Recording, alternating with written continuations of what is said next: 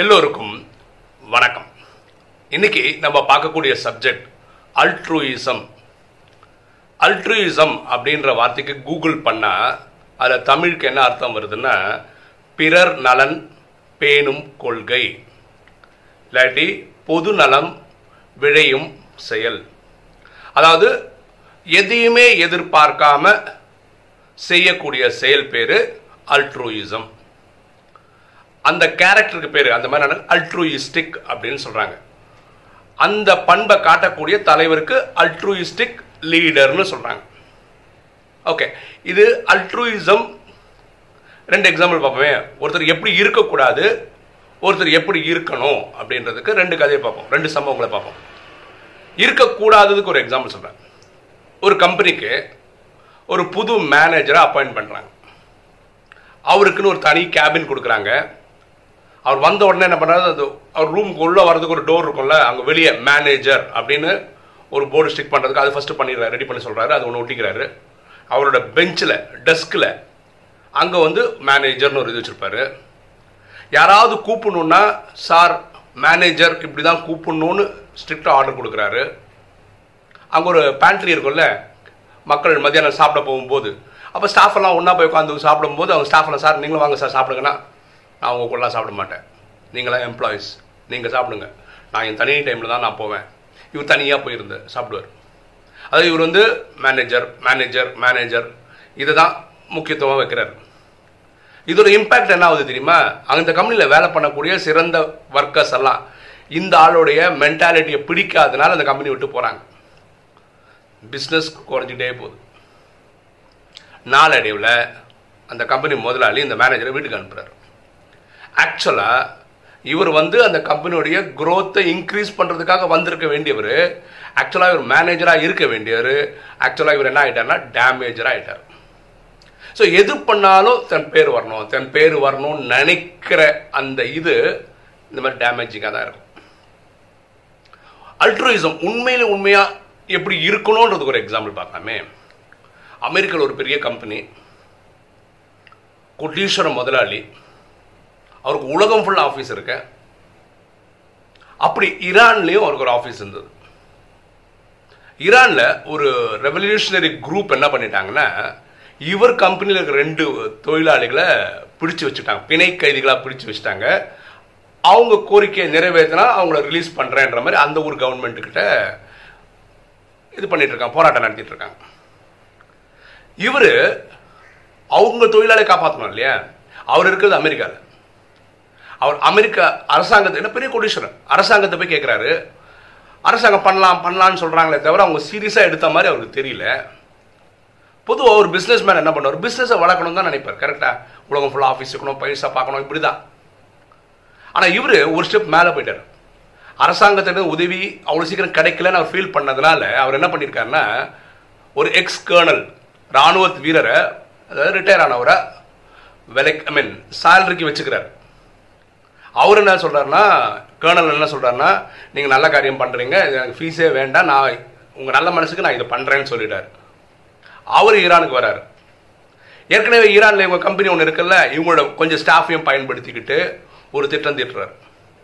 அந்த திட்டத்தின்படி பிணை கைதிகளாக இருக்கிற இவங்க கம்பெனி ஆளுங்க ரெண்டு பேரையும் மீட்டு அமெரிக்கா கூட்டிகிட்டு வந்துட்டார்.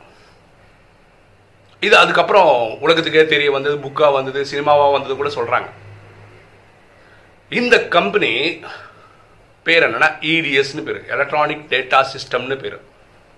அதோட ஓனர் ஃபவுண்டர் பேர் சேர்மன் பேர் வந்து ராஸ் பெரோட். சில இடத்துல பெரோன்னு சொல்கிறாங்க டி வந்து சைலண்டாக சொல்கிறாங்க ராஸ் பெரோட். இதோட ஆஃபீஸ் சென்னையில் இருக்குது ஏன்னா ரெண்டு ஆஃபீஸுமே எனக்கு பர்சனலாக தெரியும். ராதாகிருஷ்ணன் சாலை மயிலாப்பூரில் இடிஎஸ்னு ஒரு பில்டிங்கே இருக்குது எட்டு மாடி கட்டிடம் அது. கண்ணாடி ஃபுல்லாக கண்ணாடி. கிரவுண்ட் ஃப்ளோர்லேயும் ஃபஸ்ட் ஃப்ளோர்லேயும் இருந்தது. எலக்ட்ரானிக் டேட்டா சிஸ்டம்னு சொல்லிட்டு. அதில் ஏழாவது ஃப்ளோரில் நாங்கள் ஒர்க் பண்ணியிருந்திருக்கோம். நான் ஒர்க் பண்ண கம்பெனி அங்கே இருந்திருக்கு. அதே மாதிரி பெரோட் சிஸ்டம் சொல்கிறது ஐம்பத்தொரு இண்டஸ்ட்ரியல் எஸ்டேட்டில் அவங்களுடைய ஆஃபீஸ் இருந்தது. இப்போ அதெல்லாம் அங்கங்கே தான் இருக்கான்னு எனக்கு கரெக்டாக தெரியல. ஆனால் இதெல்லாம் அங்கே இருந்திருக்கு. ஓகே அப்போது அந்த முதலாளி பண்ணார் பார்த்தீங்களா அதுதான் அல்ட்ரூயிசம் பெரிய சேலஞ்சு தான். அவங்க தொழிலாளியை காப்பாற்ற வேண்டியது அவர். ஆக்சுவலாக இது வந்து வேறு நாட்டில் நடந்தது. இது அரசாங்கம் தலையிட வேண்டியது. இதில் நான் ஒரு முதலாளியாக ஒன்றுமே பண்ண முடியாதுன்னு சொல்லி கை கழுவி இருக்கலாம் ஆனால் அவர் அதெல்லாம் பண்ணலை. அவரே ஒருத்தரை பேசி விலைக்கு வாங்கி சம்பளத்துக்கு வைக்கிறேன்னு சொல்லி கொண்டு வந்தார். ஆனால் அவர் நல்ல மனுஷன் இருந்தாலும் அந்த கேர்னலும் ஃப்ரீயாகவே பண்ணி கொடுத்துருக்குறார்.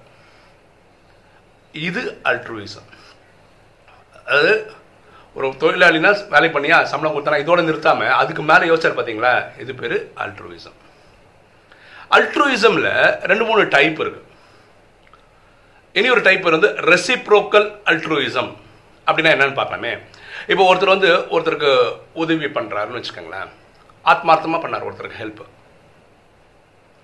அந்த உதவி பெற்றவர் இருக்கார்ல காலப்போக்கில் அவரும் நல்ல நிலைமைக்கு வராரு. உதவி செய்தவர் ஒரு காலத்தில் கஷ்டத்தில் இருக்கும்போது அவர் அந்த நன்றியை ஞாபகம் வச்சு இவருக்கு வந்து அந்த உதவி திரும்பி பண்ணுறார் இவர் எதிர்பார்க்கல ஆனால் இவர் வந்து பண்ணுறார் அதுக்கப்புறம் இவங்க ரெண்டு பேருமே அவ்வளோ க்ளோஸ் ஆகிடுறாங்க இவருக்கு உதவினா அவர் அவருக்கு உதவினா இவர். இது பேர் தான் ரெசிப்ரோக்கல் கொடுக்கல் வாங்கல். ஓகேவா அதாவது நான் உங்கள் முதுக சொல்கிறேன் நீங்கள் என் முதுகு சொல்கிறேன்ற மாதிரி. காட்டில் என்ன என்ன ஆகும்னா சில பறவைகள் இப்படி இருக்கும்.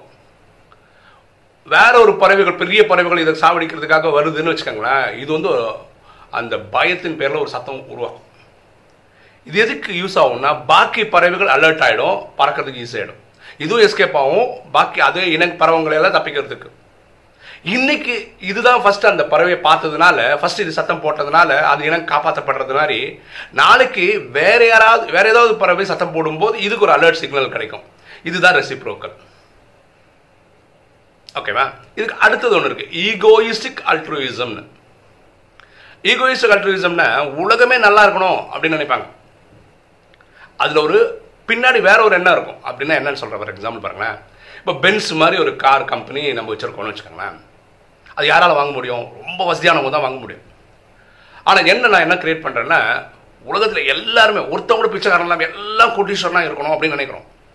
இதுதான் அல்ட்ரூயிசம் ஆனால் அதனுடைய விளைவு என்னென்னா அதோட ஆசை என்னென்னா இவங்க எல்லாம் பணக்காரனானாவும் எல்லாம் இந்த பென்ஸ் கார் வாங்க. பென்ஸ் கார் எல்லாரும் வாங்கினானாவும் நான் கோட்டீஸ்வரன் ஆகிடுவேன் நான் மேலும் மேலும் பணக்காரன் ஆகிறதுக்காக அவங்க பணக்காரன் ஆகணும் அவங்க நன்மையாக வரணும்னு நினைக்கிறது பேர் ஈகோயிஸ்டிக் அல்ட்ரோயிசம் இப்போ ராஜயோகத்துக்கு வருவோமே.